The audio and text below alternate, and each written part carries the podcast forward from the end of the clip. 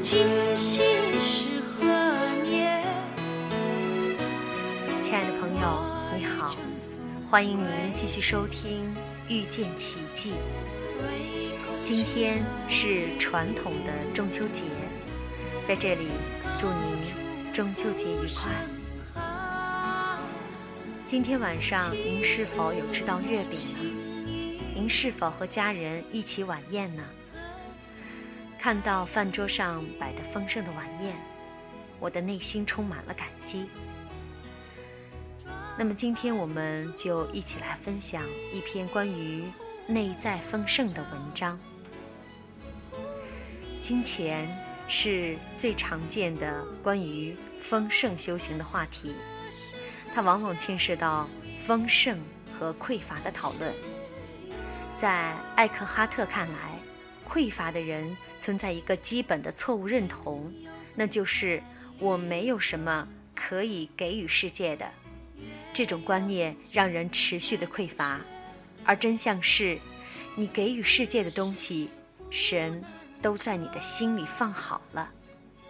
当然，如果没有宗教信仰的话，这个神我们也可以看作是更高的力量，一股更大的宇宙能量。好了，你所吝于给世界的，就是世界吝啬于给你的。你所自认的本质，与你看待别人、对待你的方式，有着密切的关联。很多人都抱怨别人对他不够好，我得不到任何尊敬、关注、认可和赞赏。他们说，他们根本不拿我当回事儿。而当人们很和善的时候，又怀疑他们是否别有动机。其他人都想要操控我、利用我，没有人爱我。所以。他们眼中的自己就是，我是一个匮乏的、渺小的我，我的需求都没有得到满足。这个对于自身本质的基本误解，在他们所有的人际关系中都造成了问题。他们相信自己没有什么可以给予，而这个世界或其他人也吝于提供他们之所需。他们眼中的真相，是完全基于对自己真实身份的一个错误的认同，它破坏了各种情境，损伤所有的人际关系。如果匮乏感，无论是关于金钱、赞赏或是爱，已经成了身份认同的一部分化，你就会一直经历匮乏。你不但无法赞赏生命中。已经拥有的美好事物，你的眼中也只有匮乏。赞赏生命中已经拥有的美好事物，就是所有丰盛的基础。事实是，你认为这个世界吝于给你的，其实是你吝于给予这个世界的。你吝于付出，是因为你的内心深信自己是渺小的。而且没有东西可以付出。允许流出丰盛，就会流入丰盛。我们来花几个星期的时间来试试下面这个方法，看看它会如何改变你的生活实相。试着将你认为别人吝于给你的东西，比如说。赞美、感激、协助、关爱等等，给予人们。你没有这些东西吗？那么就假装已经拥有它们了吧，然后它自然就会到来。在你开始付出之后没多久，就会开始接收了。你不会收到你未付出过的东西。流出决定了流入。无论你认为这个世界吝于给予你的是什么，你都已经拥有了。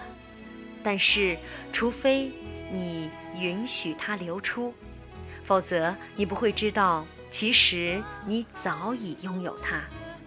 这也包括了丰盛，这个流出决定流入的法则，在耶稣强而有力的比喻中表达得很清楚。你们要给人，就必有给你们的，用十足的良气，连摇带按，上尖下流的倒在你们怀里。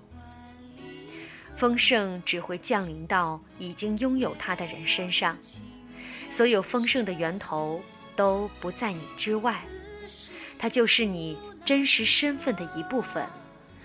然而，试着从感谢和体认外在的丰盛开始吧，看着你生命四周的圆满，照在你皮肤上的温暖阳光，花店门口摆放的美丽花朵，咬一口多汁的水果。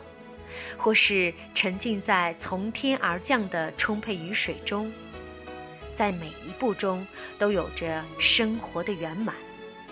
感谢所有在你周围的丰盛，就会唤醒你内在沉睡的丰盛，然后让它流出。当你对一个陌生人微笑，就已经有些微的能量流出了，你就会成为给予者。时常问自己：此时此地，我可以给予什么？我对这个人和目前的状况能够提供什么帮助呢？你不必拥有任何东西就可以感到丰盛，而如果你持续的感到丰盛的话，你所要的自然就会到来。丰盛只会降临在已经拥有它的人身上。听起来。好像有点不公平，当然不公平，但这就是宇宙法则。丰盛和匮乏都是你的内在状态，而且会显化成为你的实相。马太福音中，耶稣是这么说的：“因为凡有的还要再加给他，凡没有的，连他所有的也要夺去。”金钱给人带来的是种感觉，这些感觉包括满足感、富足感、舒适感等等。所有的这些感觉都是丰盛的象征。这个世界的法则是你的感觉能够吸引到能带来这种感觉的物质，比如金钱。培养丰盛的感觉，唯一的方法就是给予丰盛。给予代表丰盛的行为，比如微笑、感恩、协助等等。如果吝于给予，匮乏将被有力的证明，自己也会持续的匮乏。亲爱的朋友，这就是我们今天分享的文章。我是一个没有宗教信仰的人士。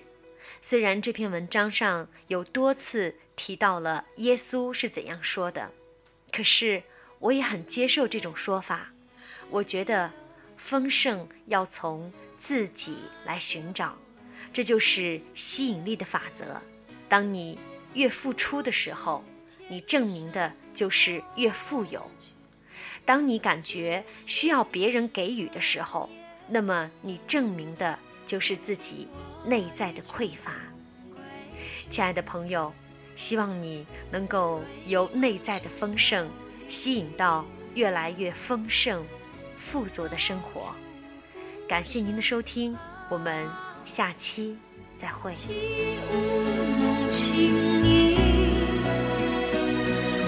何似在人间？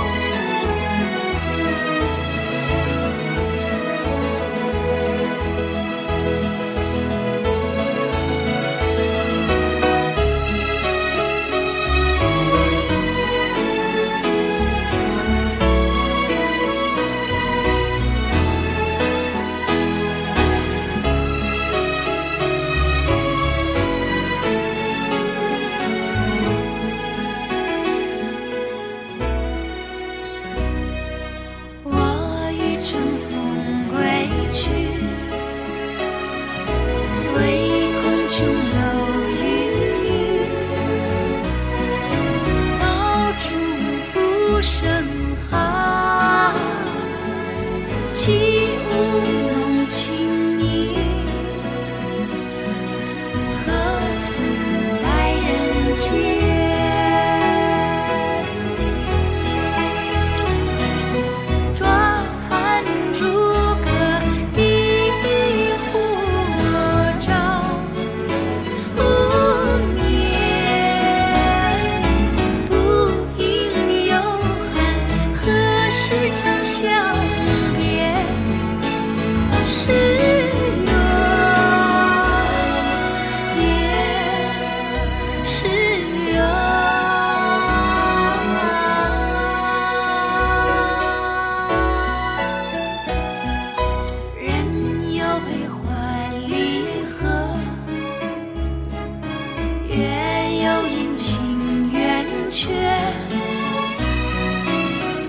是。